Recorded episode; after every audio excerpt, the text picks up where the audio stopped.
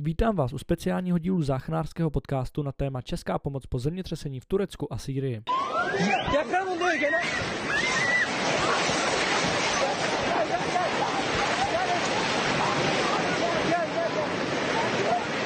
Bak la la la. Gelme.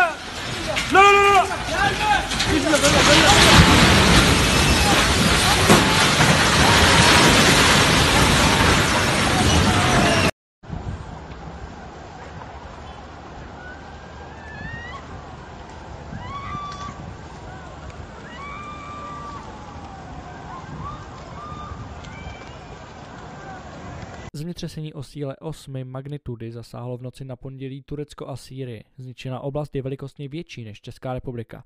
Podle posledních informací z půl osmé večer zemřelo v Turecku na 1700 lidí a dalších 12 000 bylo zraněno. Na syrské straně se počty pohybují okolo tisíce obětí. Tyto čísla berme s rezervou, protože eh, zemětřesení zasáhlo oblast, která je pod kontrolou povstalců, takže tyto počty mohou být zdaleka odlišné. Zřítilo se i několik tisíc staveb a každou chvíli se k zemi řítí další a další. Potraskami jsou i záchranáři. Do této chvíle se Tureckem prohnalo několik desítek dalších různě silných otřesů a kolem poledne zasáhlo Turecko další velmi silné zemětřesení o síle 7,6 magnitudy. Jehož epicentrum bylo dál od prvního epicentra.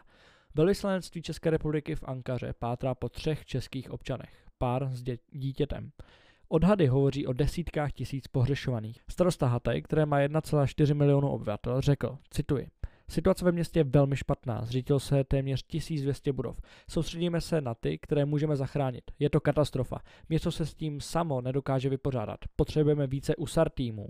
A na místo právě míří i český USAR tým spolu s kinology z městské policie hlavního města Prahy. Z Česka míří 69 členný USAR tým z Moravskoslezského kraje a Prahy. Český červený kříž pořádá sbírku. O české pomoci v zasažených oblastech se budeme bavit s našimi hosty. Vítám tady Jiřího Pavlovského, vedoucího útvaru psovodu eh, městské policie hlavního města Prahy. Dobrý den. Dobrý den. Uh, ta situace v Turecku je pro spoustu záchranářů uh, nová.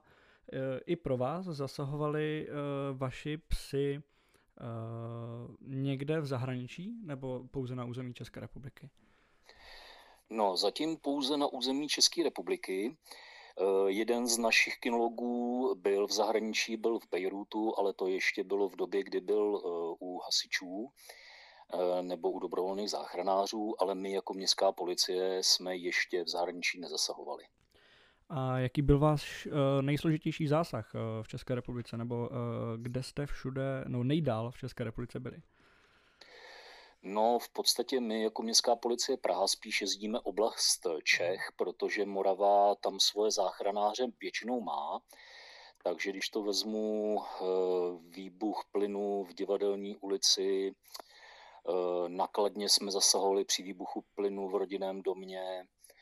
Potom eh, se zasahovalo, když eh, nakladně v, v bývalý vlastně té fabrice, tak když tam vyřezávali ocel, spadnul na ně štít, takže se tam vlastně hledali lidi pod tím štítem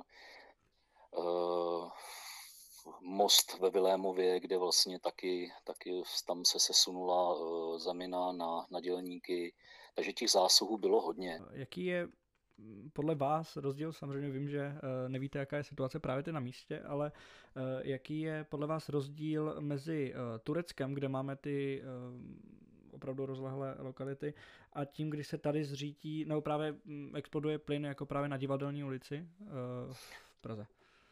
No, bude to především eh, v rozsahu, protože tady po zemětřesení můžou spadnout eh, celý bloky domů, kdežto tady třeba na území republiky se většinou jedná o jeden eh, osamocený objekt. Ať už je to rodinný dům nebo v nějaký větší zástavbě, tak se propadne patro, nebo jako třeba v případě toho výbuchu plynu, tak bude to daný určitě tím rozsahem. Vaši psy jsou uh, cvičení právě na podobné uh, události takového rozsahu, nebo uh, jsou právě spíše vycvičení na ty situace, které se mohou stát tady v České republice? Já bych to shrnul asi takhle. Ty psy jsou prostě vycvičení, mají na to patřičné atesty, ať už i pro ty mezinárodní záchranné operace. Tam je potom úplně jedno, v jakém rozsahu to je, tam je spíš o to, o organizace té práce na místě, jak tam budou vlastně to mít rozsektorovaný ty, ty úřady Turecka. Tím sům je to v podstatě jedno, tam, kde je nasadíte, tam oni budou dělat svoji práci asi pro ně bude složitější cesta letadlem. Je to jejich první let, nebo?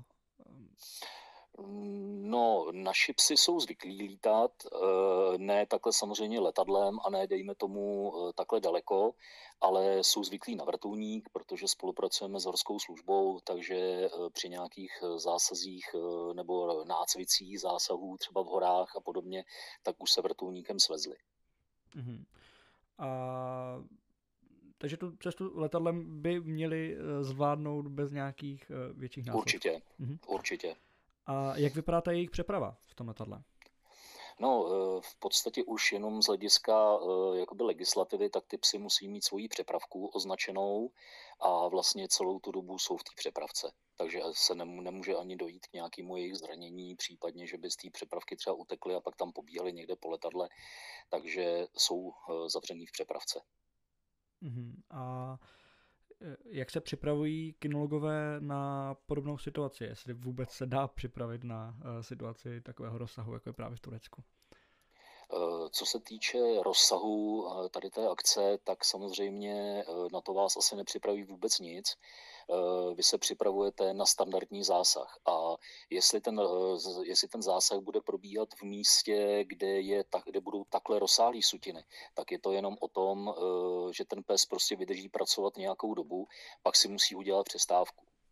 Když jsou zásahy tady v Čechách, v tom rozsahu, dejme tomu, toho rodinného domu, tak se na tom místě sjedou třeba dva, tři kinologové, jeden propátrá tu sutinu, Eh, pak je tam nasazený jiný pes, aby v podstatě buď to potvrdil, nebo taky vyloučil nějakou přítomnost té zavalené osoby. Aby se vyloučila nějaká možná chyba. A eh, tady v tom prostoru to bude muset probíhat obdobně. Takže víceméně spíš jde o to, jak je pes vycvičený na tu samotnou sutinu, než jestli to bude eh, v menším nebo větším rozsahu. Určitě tam bude muset taky docházet k nějakému střídání na místě, potvrzování, ale to všechno ukáže až eh, potom, eh, jak to budou chtít ty turecké úřady. Takže ten čas uh, toho, jak ten pejsek dlouho zasahuje, tak je individuální nebo uh, je to nějak dané nějakým řádem? Nebo? Ne, ne, ne, je to individuální. Některý pes vydrží samozřejmě pracovat díl, ale může za prvý ztrácet pozornost, pak taky záleží na tom, jaký je počasí, jestli je horko, nebo jestli je, jestli je chlad, jestli tam je hodně prachu. Hluk v okolí, jo, když už tam třeba budou pracovat i nějaký stroje, protože jakmile se vlastně vždycky prohlídne nějaká část té sutiny, tak tam přijdou na řadu nějaká technika, ať už těch, těžká, nebo jenom lidi třeba s lopatama a začnou ty trosky odklízet, aby se dalo zase dostat třeba o kousek dál a níž, do nižších vrstev a tak dále. Takže na tom všem záleží. A jak vypadá práce z pohledu právě kinologa, eh, ten stojí někde opodál nebo je přímo eh, na, no, na těch troskách? Nebo? Tam samozřejmě záleží na tom, jestli ta sutina je stabilní nebo není. A to vám určí, eh, tady v našich případech v republice to většinou určí hasiči, nebo tam je přítomný statik, který určí, jestli to je nebo není. Potom samozřejmě ty psy jsou zvyklí pracovat samostatně, takže vlastně kinolog vyšle toho svého psa do té sutiny, no a ten pes tam pracuje a buď označí štěkotem nebo nějakou jinou formou, že jestli tam ta osoba je, no a nebo se zase vrátí zpátky. Pokud ta sutina je stabilní, tak ten, ten kinolog poch, samozřejmě se pohybuje jakoby za tím psem, aby sledoval i reakce toho psa. Jestli tam může nebo nemůže být zavalená osoba. Do jaké vzdálenosti lze uh, poslat toho psa v takovýchhle rozsazích, uh, jako byl právě třeba Beirut nebo uh, tahle ta, uh, událost, kdy máme kilometry sutin, uh, do jaké vzdálenosti od toho um, samotného psovoda může ten pes být? No, ty vzdálenosti můžou být samozřejmě různý, může to být třeba 30 metrů, ale tady bude to stejně rozdělený určitě na nějaké úseky a každý ten kinolog dostane nějakou část. E, není to, že by ten jeden pes propátral třeba, nevím, 300-400 metrů e, délkových, nemyslím tím čtverečních. Jo, takže tam určitě se to rozdělí na nějaký sektory a ty psovodi tam budou prostě pracovat na nějakým vymezeném sektoru. A to, když ten pes uh, vypátrá někoho, uh, nebo ucítí někoho pod těmi troskami, uh, jak probíhá ten další postup? Kinolog jde na místo, nebo si zavolá toho psa a na místo už jdou jiní záchranáři? No, pak eh, takhle, pokud je samozřejmě na to čas a budeme se bavit třeba o práci tady v republice, tak pokud ten pes tam označí osobu, to znamená, že třeba ulehne na to místo nebo eh, začne značit štěkotem, tak eh, kinolog vlastně naznačí možný nález osoby, a na místo nastoupí jiný kinolog s čerstvým psem, ten eh, to většinou potvrdí, anebo taky to může samozřejmě jakoby vyvrátit, protože eh, zrovna v případě sutin je to hodně složitý, když vezmete, že třeba se vám propadne do sklepa strop a někdo může být v tom sklepě, tak máte tam sklepní okna, máte tam nějaký dveře a pokud tam tudy proudí vítr, tak to, ta lokalizace té osoby může být i složitá, protože vám třeba pes bude značit několik metrů od skutečného místa té osoby, protože pach zrovna vyvěrá tam z toho místa. Hmm. Jo? No a potom to pokračuje dál, že vlastně, když ten druhý pes třeba, dejme tomu, potvrdí místo tý, toho nálezu, tak pak nastupuje na řadu právě ta technika a to záleží na tom, aby samozřejmě nedošlo ke zranění té osoby, takže buď se odstraňují trosky rukama, anebo může nastoupit i nějaká těžší technika. Mm, takže vlastně teďka jsme si řekli, že to může ovlivnit i eh, ten směr případně větru nebo mhm. ty povětrnostní podmínky. Můžou to ovlivnit i nějaké uh, látky, můžu hodně, hodně jde cítit třeba benzín, takže může ovlivnit třeba benzín uh, ten pach toho psa, nebo ten čich toho psa? Může, může samozřejmě, ale ten pes je zvyklý rozlišovat pachy. Tam záleží zase potom na, jaký, na v jakém rozsahu je třeba ta případná kontaminace toho, toho místa. Jo, ale když se budeme bavit uh, nějak prostě reálně, třeba, že by tam byly úniky plynu, tak uh, tam by mělo dojít před nasazením samozřejmě k zastavení toho plynu, uh, aby to nebylo i nebezpečný třeba z hlediska výbuchu možného a podobně. Jo. Takže tam by taková kontaminace být neměla a ty psy jsou zvyklí právě diferenciovat ten, ten lidský pách a na ten jsou cvičený. Mhm. A poslední otázka, když jsem právě u toho nebezpečí, eh, když se těm psům něco stane v České republice, typu jsou tady eh, veterináři, ale co, když se jim stane něco právě na té zahraniční misi, eh, kde jsme v oblasti, která na tom finančně není úplně dobře, třeba Nepál, Beirut a tak dál, kde asi těch veterinářů mnoho nebude. Eh, jak to, jak to probíhá tam? Mm, jsou tam nějací eh, veterináři přímo od městské policie nebo od hasičů? Nebo? Ne, ne, ne, od, policie, od městské policie určitě ne, my žádného svého veterináře nemáme, protože u nás vlastně to je řešeno tak, že každý psovod je majitelem svého psa, takže každý psovod samozřejmě má i svého veterináře, ale tam s tím odřadem toho USAR týmu většinou nějaký veterinář vyjíždí.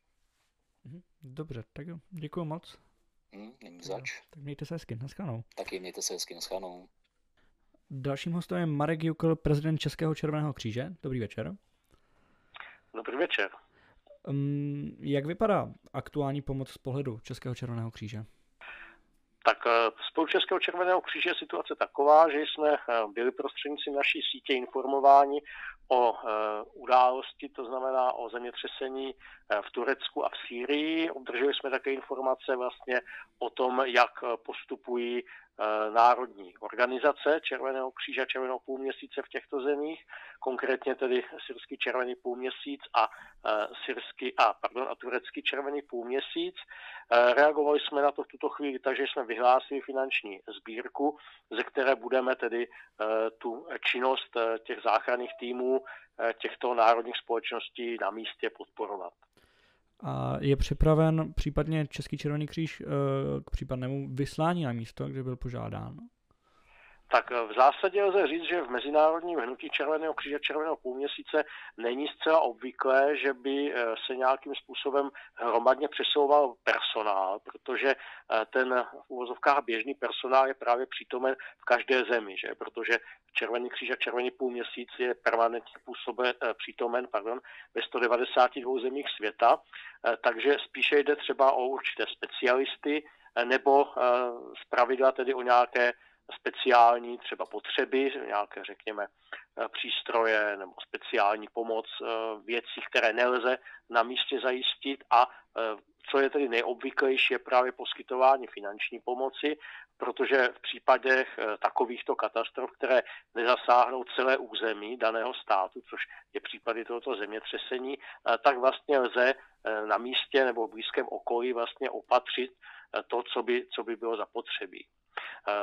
Pokud je konkrétně o turecký červený půlměsíc, tak ten je známý tím, že je velice dobře vybaven právě pro zasahování při různých živelních pohromách, včetně tedy zemětřesení, které se Turecku ne zcela vyhýbá.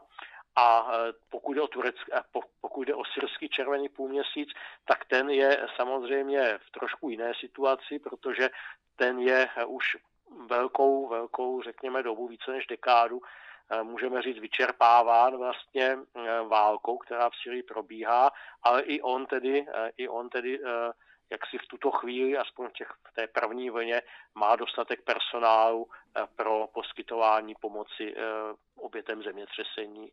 Aktuálně mají eh, obě tyto národní společnosti v terénu kolem tisíce lidí, takže a můžou samozřejmě tento počet doplňovat. Čili pokud jde o pozici Českého červeného kříže, tak my se budeme zaměřovat právě na finanční pomoc, a e, jsme s, oběmi, s oběma národními společnostmi v kontaktu, takže pokud vyplynou potom nějaké požadavky, e, pokud by bylo potřeba něco pořídit u nás a dopravit to e, do Syrie nebo do Turecka, tak bychom to samozřejmě udělali. V tuto chvíli tedy ovšem zatím konkrétní požadavky vzneseny nebyly, jsou uvědoměny národní společnosti o tom, že jsme vyhlásili finanční sbírku.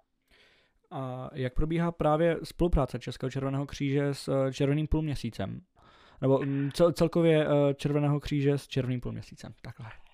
Tak eh, určitě velmi dobře, protože jde vlastně o jednu a tutéž organizaci, Mezinárodní červený kříž, nebo mm, jak se také říká, Mezinárodní hnutí červeného kříže a červeného půlměsíce eh, vlastně pouze užívá v některých zemích, užíváme znak a název Červeného kříže, třeba v České republice, a v některých zemích znak a název Červeného půlměsíce což jsou právě třeba zmíněné obě, obě tyto země a ještě také vlastně součástí eh, také společnost Davidovy hvězdy, čili eh, je to vlastně jedna organizace eh, celosvětově působící, takže vlastně hm, tato otázka je určitě zajímavá, ale ta odlišnost těch názvů a znaků není prostě nějakou překážkou. Konkrétně s syrským červeným půlměsícem nás váží dlouhodobé vztahy, protože v podstatě více než dekádu eh, tam aktivně tedy eh, posíláme pomoc, materiální pomoc, která vlastně má přispět ke zdostupnění zdravotní péče, protože ten systém zdravotní péče je pochopitelně tou velkou občanskou válkou rozvrácen. S tureckým červeným půlměsícem ty kontakty nejsou tak časté, ale také jsme tam vlastně poskytovali pomoc při právě zemětřeseních, ke kterým tam došlo v minulosti. Takže asi tak. A jak probíhá mm, sbírka? Ehm, už byla nějaká předpřipravená, jsou nějaké předpřipravené sbírky právě pro takovéhle eh, situace, které se aktivují právě při tom, eh, když se to stane, nebo se ty Přesně sbírky tak. aktivují? My vlastně máme, my vlastně máme fond Humanity, eh, na kterém probíhá trvalá finanční sbírka obecně na aktivity Červeného kříže a teď jsme tedy vlastně vyhlásili speciální variabilní symbol pro tuto příležitost, čili jde eh, vlastně o účet, který má číslo 3 trojky, 3 devítky, lomeno 2700 a variabilní symbol je 2301 a eh, jak na našem webu, na našem Twitteru, na našem Facebooku je možné vlastně také hm, vlastně pomocí eh, prostředku online provést příspěvek na, na tyto účely. A koordinujete nějak pomoc těch sbírek jak s Charitou Česká republika, tak i s člověkem v tísni? Protože tuším, že uh, médii proběhla zpráva, že obě dvě tyhle organizace také pořádají sbírky, takže je tam nějaká spolupráce, nebo je to dokonce snad na jedné sbírce?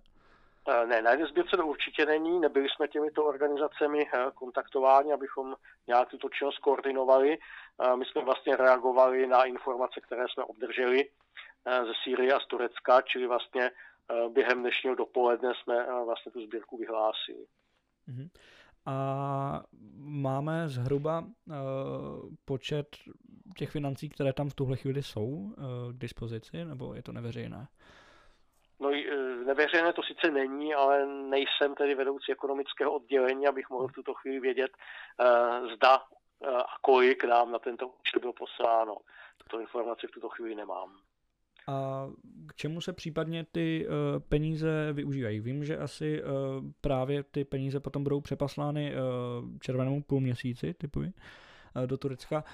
Jak ty peníze bývají obvykle využívány, přím, využívány přímo na místě? Vím, že třeba Červený kříž v České republice pomáhá při větších zásazích, jako třeba byl při tornádu, nebo při větších požárech. Um, tam typuji, že ty peníze třeba z těch sbírek jdou právě do těch, um, do toho občerstvení pro záchranáře. Uh, jak to teda probíhá v tom zahraničí? Do čeho ty peníze přímo tam jdou? Eh, tak jak už jsem říkal, my vlastně eh, jsme jaksi v očekávání, zda dostaneme sdělení o tom, zda by byl potřeba nějaký speciální materiál, pak bychom samozřejmě tento materiál pořizovali v České republice a na místo ho dopravili. Pokud tomu tak, eh, pokud tomu tak nebude, eh, tak vlastně eh, tyto peníze podpoří materiálně to, co bude možné opatřit na místě, protože samozřejmě těm obětem zemětřesení jsou distribuovány stany, přikrývky, potraviny. To všechno si vyžaduje samozřejmě nějaké finanční náklady, takže ta příslušná národní společnost část těchto nákladů potom může pokrýt vlastně eh, z této finanční pomoci, kterou nám následně vyúčtuje. A jak probíhá právě uh, převoz těch uh, potřebných věcí do těch uh, zasažených oblastí, které jsou případně dál, je to třeba právě to Turecko, Nepál, Beirut nebo tak dále. Jak probíhá ta přeprava? Typu, že letecky, ale um, je tam přes komerční dopravu, nebo ta země si posílá svoje letadlo, nebo Česká republika posílá nějaké své zpřátelené letadla, případně armádu? To může být různé. Právě do Nepálu jsme využívali eh, využívali letu, které vlastně byly organizovány Českou republikou. Pokud je o Sýrii, tak tam tu pomoc vlastně si eh, tam dopravujeme sami, čili my si zajistíme eh, dopravu té pomoci, čili to pro tu syrskou stranu není žádná zátěž a to z pravidla, z pravidla tedy se tam tato pomoc dopravuje námořně do Sýrie.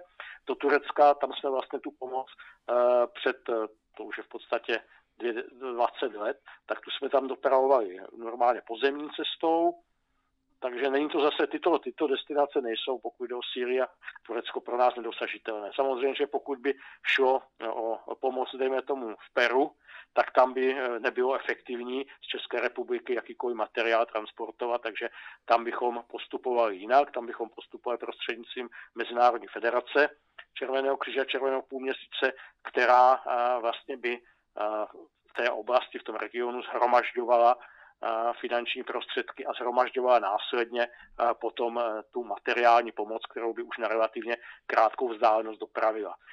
V podstatě ty bilaterální kontakty mezi národními společnostmi, pokud jde o tu materiální pomoc, se realizují vždycky na relativně krátkou vzdálenost.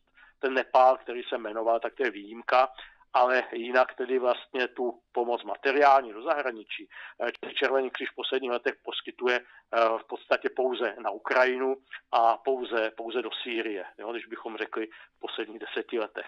Eh, předtím třeba byly i nějaké pomoci organizované na, na Balkán, kde byly rozsáhlé povodně, a podobně, ale to jsou všechno věci, které jsou relativně snadno dosažitelné a jak už jsem říkal, kdyby šlo o větší vzdálenosti, tak tam by to už postrádalo efektivitu, čili na větší vzdálenost připadá do úvahy už výhradně tedy podpora finanční. Hmm. A právě když se bavíme na té síry, řekl jste, že eh, Červený kříž si tu cestu uh, vlastně organizuje sám. Uh, u hasičů právě teď uh, hasiči odlétají, uh, před malou chvíli odletěl speciál uh, Smart Wings z Ostravy, druhý uh, bude za malou chvíli odlétat uh, z Prahy. Um, využíváte právě letů například těch Smart Wings, nebo máte nějaké jiné um, lety? Nebo tak eh, do toho, do toho Nepálu jsme vlastně využívali, eh, využívali lety, které, které vlastně organizoval stát, takže tam jsme vlastně to neměli tak nějakým způsobem složité. A do té Sýrie jsme, jak už říkám, sice také využili leteckou přepravu, což bylo ve spolupráci vlastně s naší armádou, ale jinak do té Sýrie využíváme, využíváme lodní přepravu. Hm, což typu, že um, organizováno i Mezinárodní organizací Červený kříž. Ano. Mhm. Eh, jak probíhaly eh, v historii mise Českého červeného kříže? Mm, zasahoval někde Český červený kříž i přímo uh, fyzicky, mm, že na místě měl své lidi, nebo to bylo opravdu spíše ta humanitární pomoc na dálku? Tak to, že vlastně někam posíláme tu pomoc, znamená také to, že ji doprovázíme. To znamená, že ji eh, na místě také předáme, takže není to tak, že bychom jenom posílali nějaký balík českou poštou, když to řeknu přeneseně. Takže vždycky je tam samozřejmě i ta personální přítomnost, abychom také vlastně, řekněme, v vozovkách zasvětili uh, tu přijímající organizaci do toho, co vlastně dostává, jak se to obtrhuje a podobně. Jo. Ono, Takže... ono to bylo myšleno uh, tak, jestli mm, lékaři právě, nebo mm, kdokoliv z Červeného kříže, nemyslím přímo tu přepravu, ten personál, který doprovází tu přepravu, ale jestli na místě i nějakou delší dobu zasahovali lidé z Červeného kříže. Někde, někde. Tak pokud je, pokud je o ty události poslední doby, eh, tak vlastně se eh, naše, naše pomoc zaměřuje v té personální oblasti skutečně na ten doprovod té humanitární pomoci, eh, protože, jak už jsem naznačoval, tak personálu mývají ty národní společnosti, národní společnosti dost. Tak děkuji za rozhovor a mějte se hezky. Vy také, také děkuji za rozhovor, ať se vám daří. Naschledanou. Naschledanou. Ve speciálním díle záchranářského podcastu vítám i tiskového mluvčího Hasičského záchranného sboru Moravskoslezského kraje podporučíka Jakuba Kozáka. Dobrý den. Dobrý večer. Eh, v akci je USAR tým z Prahy a Ostravy. Eh, každý letí zvlášť. Do akce vyletěl ale USAR tým z Moravskoslezského kraje jako první. Eh, proč tomu tak je? Je tam menší počet lidí nebo? No, oni nakonec odletají jenom o pár minut dříve. Hmm. To letadlo ostravské počkalo na to, na to pražské a plus minus ten přílet se plánuje ve stejnou dobu. Uh, tedy ví se už, jestli oba týmy budou pracovat uh, pospolu nebo budou rozdělené? Ty týmy by měly pracovat co nejvíce pospolu, maximálně se budou dělit segmenty, ale ten tým jako takový bude pracovat jako jeden celek s jedním velitelem. Hmm. Jak probíhá příprava před samotným odletem? Tak nejdříve probíhá takzvaná předaktivace, to znamená, jsou obvolání, obeslání všichni členové USAR týmu a teprve z nich se formuje ten konkrétní vybraný počet. E, to znamená, že v té prvotní fázi, v té předaktivaci je osloveno více hasičů, než nakonec poletí. E, ověřuje se jejich dostupnost, jestli nejsou někde nadovolené, jestli nemají třeba nemocenskou nebo jiný zdravotní problém. Takže se vyberou lidé, kteří opravdu opravdu na tu výzvu můžou reagovat, můžou letět, eh, sestavují se eh, velitelé eh, odřadu, velitelé segmentu, jejich zástupci a postupně se ten tým tedy poskládá z těch hasičů, které evidujeme, že jsou v úsaru. Mhm. A, a ten odřad je teda jeden, nebo uh, jsou to dva odřady rozdílné? Teď, co se týče Turecka, tak je to jeden takzvaný těžký odřad. Mm-hmm Jinak jsme schopni poslat jeden takzvaný střední odřad z Prahy, jeden střední odřad z Moravskoslezského kraje, ale v této, v tuhle fázi, v této fázi se Turecko požádalo o takzvaný těžký úsar odřad a ten, ten poskytujeme jeden. K tomu mám dvě otázky. První rozdíl mezi středním a těžkým, jaký je? Je to v počtu lidí. Dá se říct, že střední odřad je plus minus eh, polovina těžkého. Těžký odřad je 68 lidí plus velitel, takže ten střední je o nějakých 34 lidech a veliteli. Mhm. A tedy ten aktuální počet je tedy těch 68 plus velitel? Ano, 68 plus velitel. Eh, myslím si, že tam nejsou žádné další nuance. Mělo by to takhle odpovídat. Uh-huh. A velení toho odřadu má na starosti Moravskoslezský kraj nebo hlavní město Praha? Moravskoslezský velitelem odřadu je plukovník Jiří Němčík, náměstek krajského ředitele ze Moravskoslezského kraje. Uh-huh. A jaký bude úkol USAR týmu na místě? Jak probíhají ty první hodiny po příletu? První hodiny většinou probíhají tak, že část, část toho odřadu buduje zázemí pro lidi, protože eh, USAR odřad ze svého principu musí být eh, naprosto soběstačný, nezatěžovat už tak poškozenou infrastrukturu té hostitelské země a velení odřadu se setkává s veliteli složek záchranného systému na místě a dostávají přidělené sektory k činnosti plus plánovanou činnost. Mm, jak dlouho ten USAR tým dokáže mm, žít uh, bez vlivu toho, té země, kde zrovna pomáhá? Jaké zásoby má a mhm. jak tedy dlouho vydrží? Rozumím. Eh, podle, podle certifikace, kterou, kterou provádí OSN, eh, je těžký odřad určen pro nasazení v délce deseti dnů. Hmm. Takže USAR tým má nějakou uh, speciální kvalifikaci, díky které se může účastnit právě těch zahraničních misí? Uh... Ano, ano, je to tak. Každý, každých pět let probíhá takzvaná recertifikace. Úplně poprvé certifikace, to se českému USARu povedlo v roce 2010 a od té doby každých pět let probíhá takzvaná recertifikace, kdy je eh, na poměrně rozsáhlém cvičení odřad opět ověřen, vyzkoušen a certifikace se mu prodlužuje. Mhm. A jaký je tedy ten um, úkol na místě uh, toho USAR týmu? Co tam bude na místě dělat?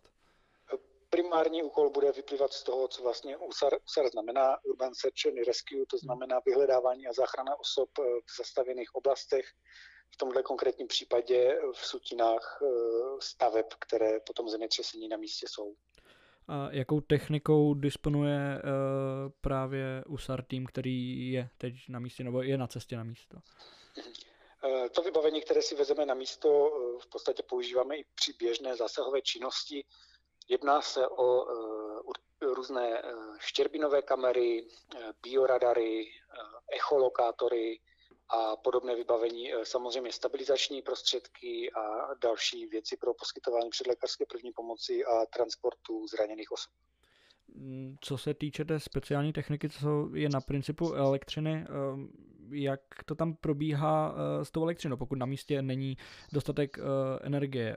Česká republika si asi neveze agregáty nebo veze? Veze, veze a s tím se samozřejmě i počítá, že eh, v podstatě kompletní dodávku energie budou zajišťovat diesel agregáty. Mhm. A poslední uh, takový, taková akce větší byla právě v tom Bejrutu? Um, ano. A jaký je rozdíl právě případně mezi tím Bejrutem a tím zemětřesením, nebo uh, jaký je i celkově rozdíl mezi tím, když zasahuje střední odřad v České republice, například při výbuchu v nějakém domě, a když uh, zasahuje ten těžký odřad právě někde v zahraničí, jako byl právě Beirut nebo... Uh, jo, ono, ono, se to, ono je v zásadě v tom principu v té základní činnosti tam rozdíl není. Opravdu ten střední a těžký odřad se nejvíce liší jenom v tom počtu nasazených lidí. Eh, co se týče toho, jestli někde bude povolán střední nebo těžký odřad, tak to vždy záleží na té postižené zemi. Aby, aby bylo tedy jasno, tak není to na nás, koho, co, kam vyšleme, ale je to vždy o tom, že se ta postižená země vloží do eh, speciálního mezinárodního systému požadavek na síly a prostředky a ty ostatní země, které těmi, těmi prostředky disponují, je následně nabízejí. Takže Beirut vyloženě si požádal pouze o střední odřad, a kdežto Turecko si požádalo o odřad těžký. Mm-hmm. Je tam nějaká možnost eh, v případě, že eh, se situace nějak změní i v Sýrii, která mimochodem před malou chvíli požádala o mezinárodní pomoc. Eh, bylo by možné vyslat i další odřad? Je dostatek prostředků, aby byl poslán i odřad právě třeba do Sýrie? V tomto případě, v tomto případě to tak eh, bohužel není. Nicméně samozřejmě pomůžou zase, zase další země, protože ta mezinárodní pomoc nebyla, nebyla kompletně vyčerpaná. My, my nabízíme eh, pouze, pouze jeden těžký odřad USAR v rámci České republiky do toho modulu civilní ochrany Evropské unie. Mm-hmm. Takže takhle, abych to ještě možná upřesnil, my samozřejmě jsme schopni i Syrii poskytnout nějakou, nějakou pomoc, ať už humanitární, nebo, nebo dejme tomu, to už ale spekuluju, eh, nějakou, nějakou jednotku, ale už to nebude ten certifikovaný těžký odřad, který v současné době je tedy pryč. Mm-hmm. A poslední otázka k dopravě eh, na místo. My jsme viděli, že eh, česká strana zřejmě vyšle uh, USAR tým Smartwings, uh, firmou Smartwings. Proč to není uh, třeba například armádními speciály? Jedná se o předem nasmlouvané nasmlouvané vybavení takzvaně o pomoc, pomoc na vyžádání a na, to, na ty naše požadavky v souvislosti s kapacitou, s, jak s přepravní kapacitou pro lidi, tak pro náklad, tak jako první zareagovala právě společnost Smartwings. A jde tedy na místo dopravit i nějaká technika těžká, například ze záchranného útvaru z Jihlavy, ze Zběrohu nebo z Hlučína?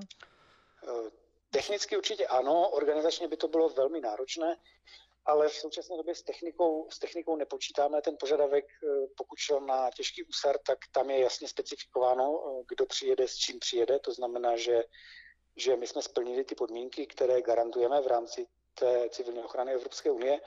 A co se týče techniky na místě, tak se plánujeme pohybovat z vozidly, které nám zajišťuje tamní ambasáda. Takže ta, ta otázka byla myšlena spíš tak, že v případě, kdyby opravdu se stalo někde něco eh, většího, například v Nepálu eh, zemětřesení, nebo právě ještě o něco větší zemětřesení eh, v Turecku, kdyby nebyl dostatek techniky, takže jestli by česká strana mohla na místo vyslat nějakou těžkou technikou letadly. Te- technicky, technicky to, to schopni zajistit určitě jsme, ale jak říkám, chtělo by to potom určitě poměrně složitou mezinárodní organizaci vzhledem k přepravní kapacitě v České republice. Hmm, super, tak jo, děkuji moc, mějte se hezky. Taky, mějte se. Naschledanou. Naschledanou. Děkuji za poslech speciálního dílu záchranářského podcastu. Situaci budeme i nadále sledovat a zítra se ohlásím s dalším speciálním dílem. Tureckým speciálem vás provedl Jan Plášek, budu se na vás těšit příště. Naslyšenou.